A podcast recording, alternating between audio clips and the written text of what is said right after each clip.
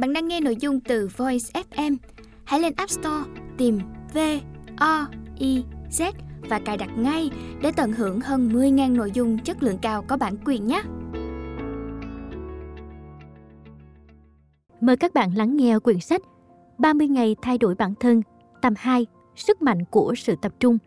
Tác giả Damon Saharias Dịch giả Hồng Mánh Đơn vị ủy thác bản quyền DC Publication Dòng độc Thùy Duyên Lời nói đầu Các cuộc điện thoại, tin nhắn email, thông tin đăng tải trên Facebook, tin tức trên các trang báo mạng vân vân. Tất cả đều góp phần khiến chúng ta bị sao nhãng, khó tập trung. Đây cũng là vấn đề chung của hàng triệu người. Cuốn sách này dành cho những người đang gặp khó khăn với bất kỳ vấn đề nào sau đây. Không thể hoàn thành công việc kịp thời, năng suất làm việc giảm thế đỏ. Thường xuyên tạm hoãn các công việc quan trọng chỉ để trả lời tin nhắn, lướt Facebook và đọc các trang web tin tức. Dễ bị phân tâm, chỉ một tin nhắn hay một email là đủ để kéo sự chú ý ra khỏi công việc hiện tại. Thường xuyên mơ mộng giữa ban ngày, mơ màng với những ảo tưởng, trong khi đáng ra nên làm xong nhiệm vụ trước mắt. Làm sao để phân biệt một người có khả năng tập trung cao với một người không thể tập trung quá vài phút? Tại sao có một số người kiểm soát tốt suy nghĩ, trong khi những người khác luôn loay hoay với chứng khó tập trung của mình? Hầu hết chúng ta đều muốn làm việc năng suất và hiệu quả hơn, và chỉ khi nào làm chủ được khả năng tập trung thì mới đạt được mong muốn đó. Thế nhưng có rất ít người bẩm sinh có được khả năng tập trung tốt, song đây là một khả năng có thể học được, nghĩa là chúng ta có thể rèn luyện bản thân để tập trung tuyệt đối khi cần. Tôi đã từng rất khó tập trung dù chỉ là vài phút và cuộc đời của tôi đã thay đổi từ khi biết đến những bí kíp mô tả trong cuốn sách này. Các kết quả thu được đã thực sự thay đổi cuộc sống của tôi theo đúng nghĩa đen. Tôi viết sách, duy trì hoạt động của nhiều trang web, thường xuyên viết blog, điều hành một doanh nghiệp và tận hưởng cuộc sống. Khi bên cạnh bạn bè và những người mình yêu thương, tôi thực sự hiện diện hơn. Cuốn sách Sức mạnh của sự tập trung 30 ngày thay đổi bản thân, tập 2, đưa ra những phương pháp đơn giản nhưng hiệu quả. Đó là một trong những cách mà tôi vẫn áp dụng cho đến tận bây giờ. Tôi tin rằng bạn cũng sẽ áp dụng hiệu quả. Hết lời nói đầu.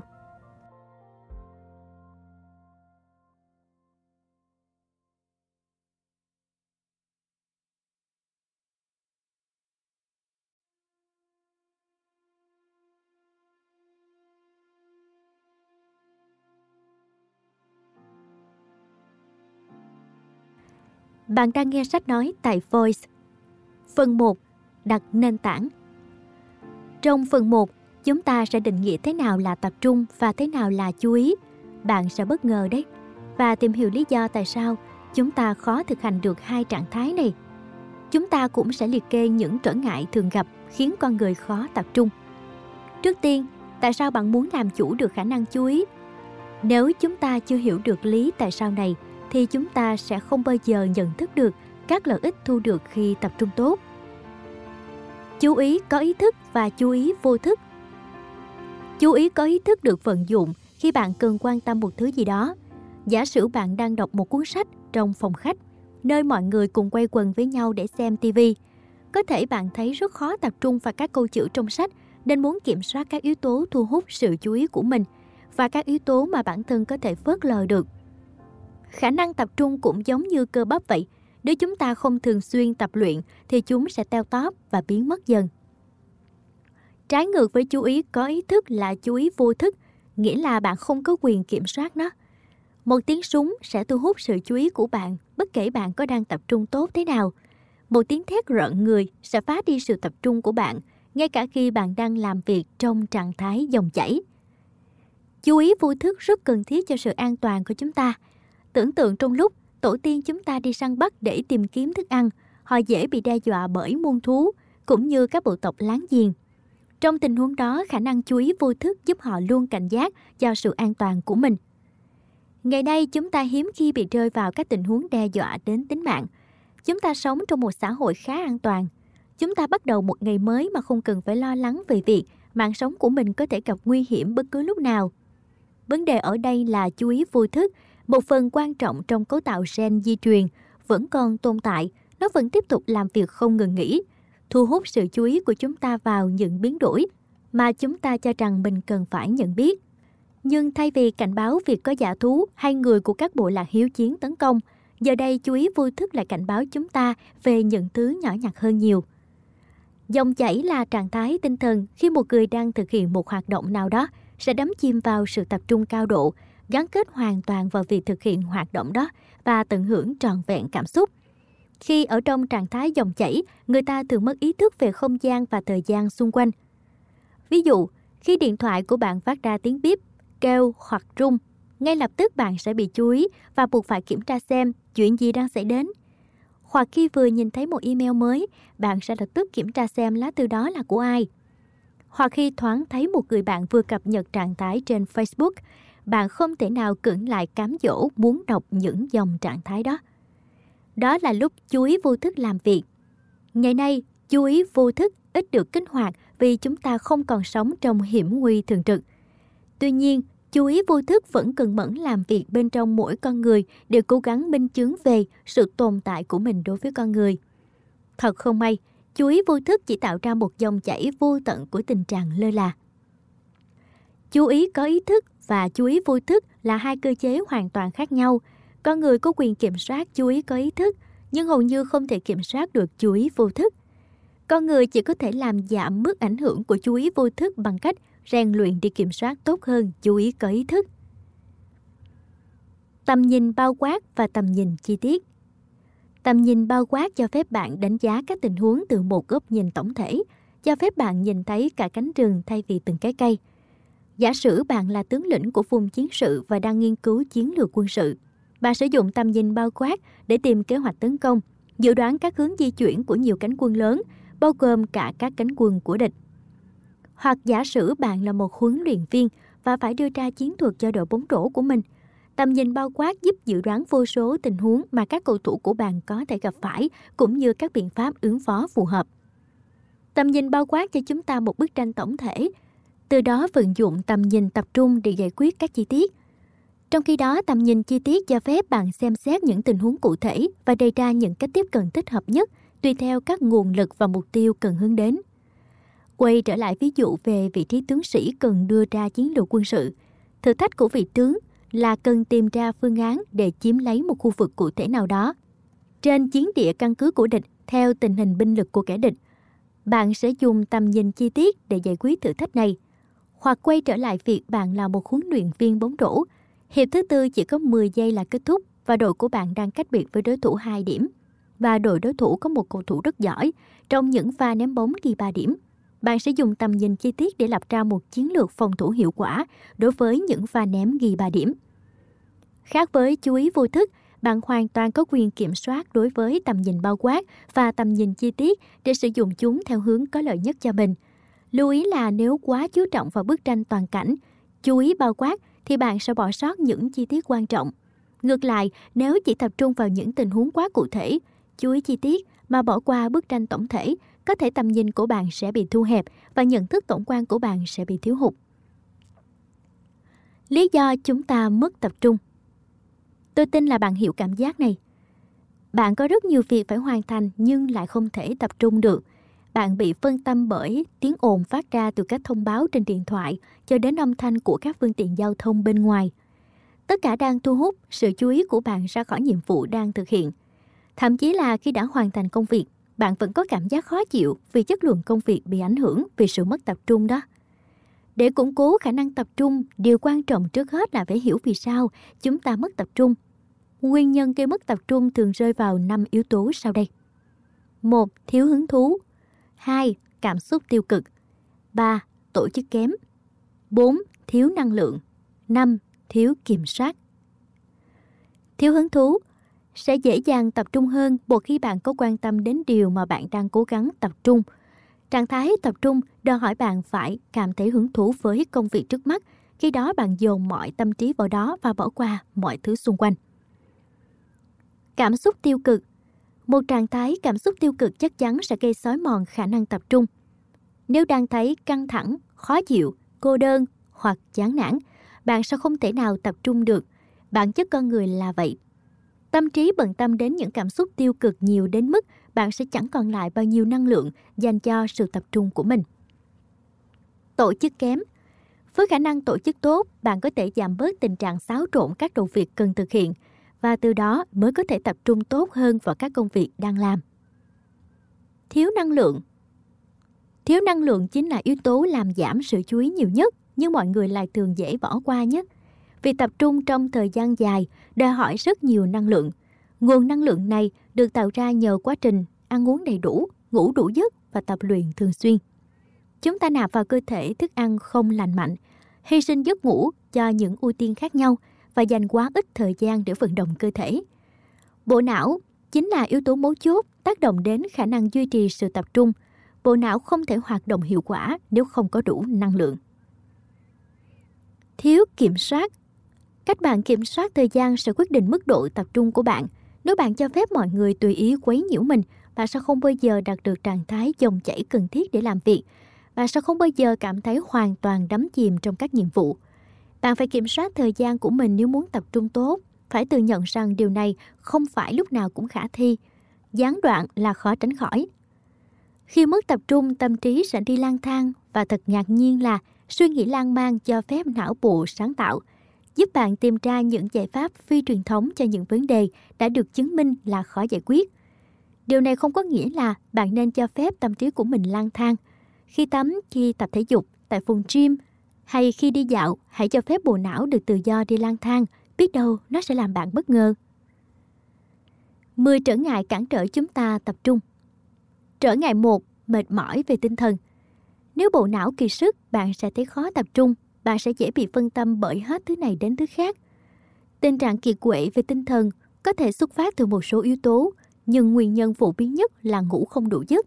Ngay cả khi bạn cố gắng lên giường đúng giờ, rất có thể bạn vẫn sẽ trăn trở cả đêm. Trở ngày 2, bồn chồn. Bồn chồn được định nghĩa là trạng thái lo lắng chung. Có điều gì đó đang khiến bạn cảm thấy khó chịu. Não bộ của bạn nhận được những tín hiệu cho thấy mọi thứ không như nó nên diễn ra và bộ não sẽ dành năng lượng để tìm hiểu và giải quyết vấn đề đó. Thông thường rất khó xác định lý do khiến chúng ta cảm thấy bồn chồn, do đó bộ não phải xoay mòng mòng để cố gắng giải quyết một thứ gì đó mà nó không thể xác định chính xác là cái gì.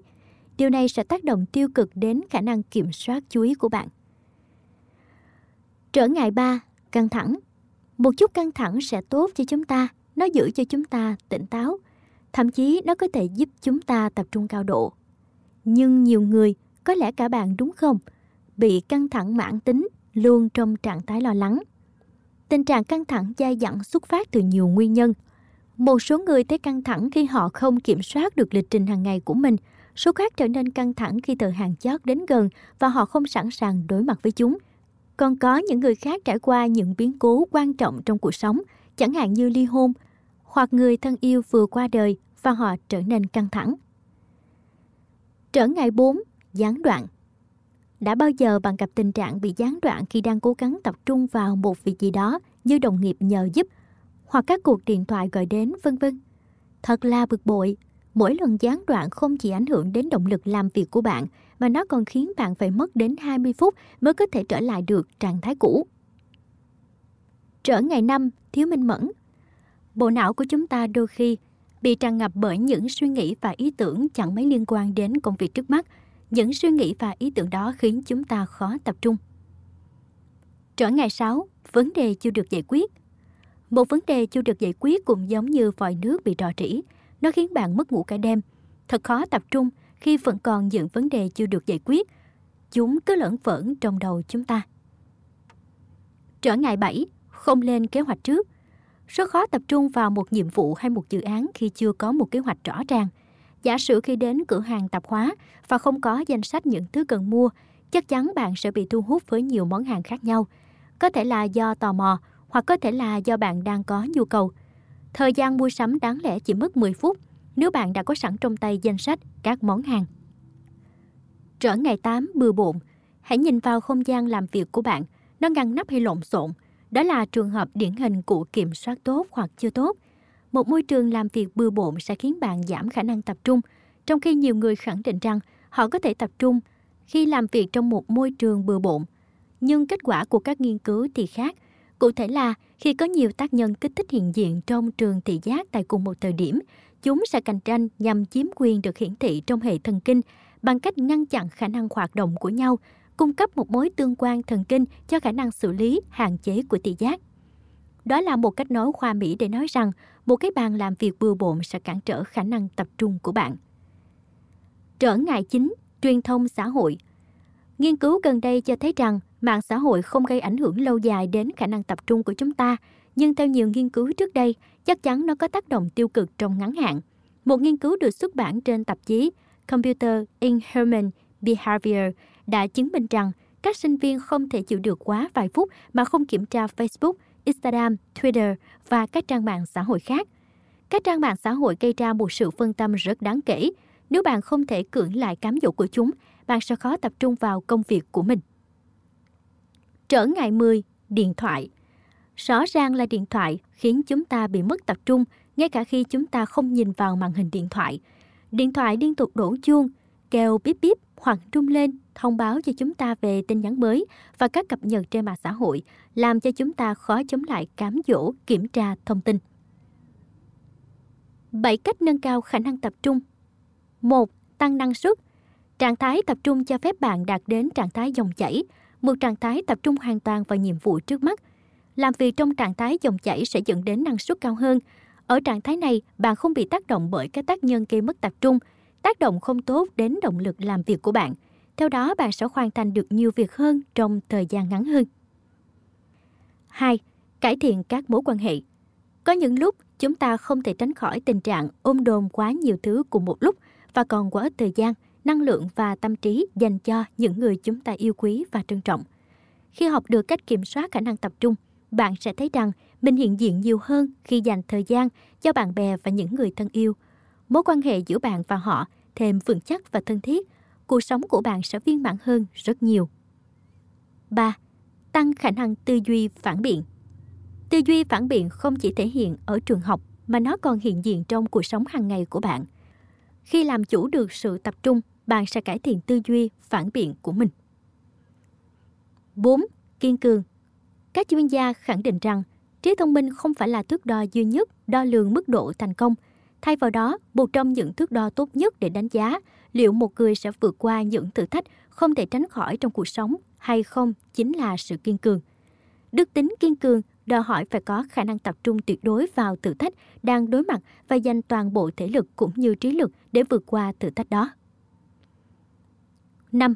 Quyết đoán hơn Quyết đoán là khả năng đưa ra quyết định nhanh nhưng không có nghĩa là bốc đồng. Người quyết đoán có đánh giá hoàn cảnh, cân nhắc các lựa chọn khác nhau và tự tin chọn một phương án hiệu quả nhất. Kỹ năng quyết đoán rất cần thiết dù bạn là giáo viên, lãnh đạo cấp cao hay chỉ là một nội trợ và kỹ năng này có thể rèn luyện được. Một trong những yếu tố có ảnh hưởng lớn đến kỹ năng quyết đoán là khả năng làm chủ được sự tập trung nhằm đưa ra những quyết định tốt một cách tự tin và không do dự. 6. Khả năng ghi nhớ thông tin mới. Đã bao giờ bạn gặp khó khăn khi phải ghi nhớ những thông tin mới như tên của một người mới quen hay một lộ trình tốt nhất để đến một nơi nào đó? Chắc hẳn là có rồi. Ai trong chúng ta mà chưa gặp phải? Có nhiều yếu tố tác động đến khả năng ghi nhớ thông tin của chúng ta – chẳng hạn như mức độ căng thẳng, thời lượng giấc ngủ mỗi buổi tối và mức năng lượng hiện diện của chúng ta. Trong đó, mức năng lượng còn bị tác động bởi chế độ ăn uống, tần suất rèn luyện thể dục, tình trạng bệnh lý và nhiều yếu tố khác nhau. Tuy nhiên, khả năng tập trung lại là yếu tố có ảnh hưởng lớn nhất đến việc lưu lại những thông tin mới. Khả năng tập trung cho phép chúng ta bỏ qua những tác nhân gây sao nhãn, chứng sương mù trí não và tập trung vào những chi tiết mà bạn đang cố gắng ghi nhớ. Sương mù trí não còn gọi là chứng đờ đẫn là thuật ngữ chỉ tình trạng trí nhớ kém, nhận thức mơ hồ và mất khả năng tập trung. 7. Cải thiện sự tự tin Hãy nhìn lại 6 lợi ích mà chúng ta vừa đề cập ở trên và mường tượng hình ảnh của bạn sẽ ra sao nếu rèn luyện thành thạo 6 kỹ năng trên đây. Chúng sẽ tác động lớn thế nào đến sự tự tin của bạn. Bạn cảm giác như mình có thể giải quyết bất cứ việc gì mà mình tâm huyết thực hiện – bản thân đang tận hưởng trạng thái làm việc với năng suất cao, có được những mối quan hệ bền chặt hơn, luôn hành động bằng tư duy phản biện, đưa ra những quyết định sáng suốt, ghi nhớ tốt và luôn quyết đoán. Hết phần 1 đặt nền tảng.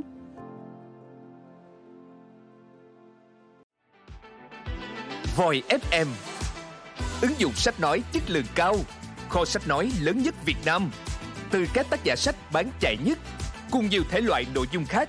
Podcast, sách tóm tắt, truyện thiếu nhi, thiên và ngủ. Chia theo các hạng mục dễ tra cứu Và được thể hiện qua các dòng đọc mượt mà. Hẹn giờ tắt để nghe trước khi ngủ. Điều chỉnh tốc độ nghe phù hợp với bản thân. Tải xuống để nghe không cần mạng. Chế độ lái xe Thao tác đơn giản và an toàn. Gần 20.000 người đã sử dụng và hài lòng Còn bạn thì sao? Tải ứng dụng Voi FM trên App Store hoặc Google Play để được nghe thử miễn phí ngay hôm nay. Voi FM, lắng nghe mọi lúc, bên bạn mọi nơi.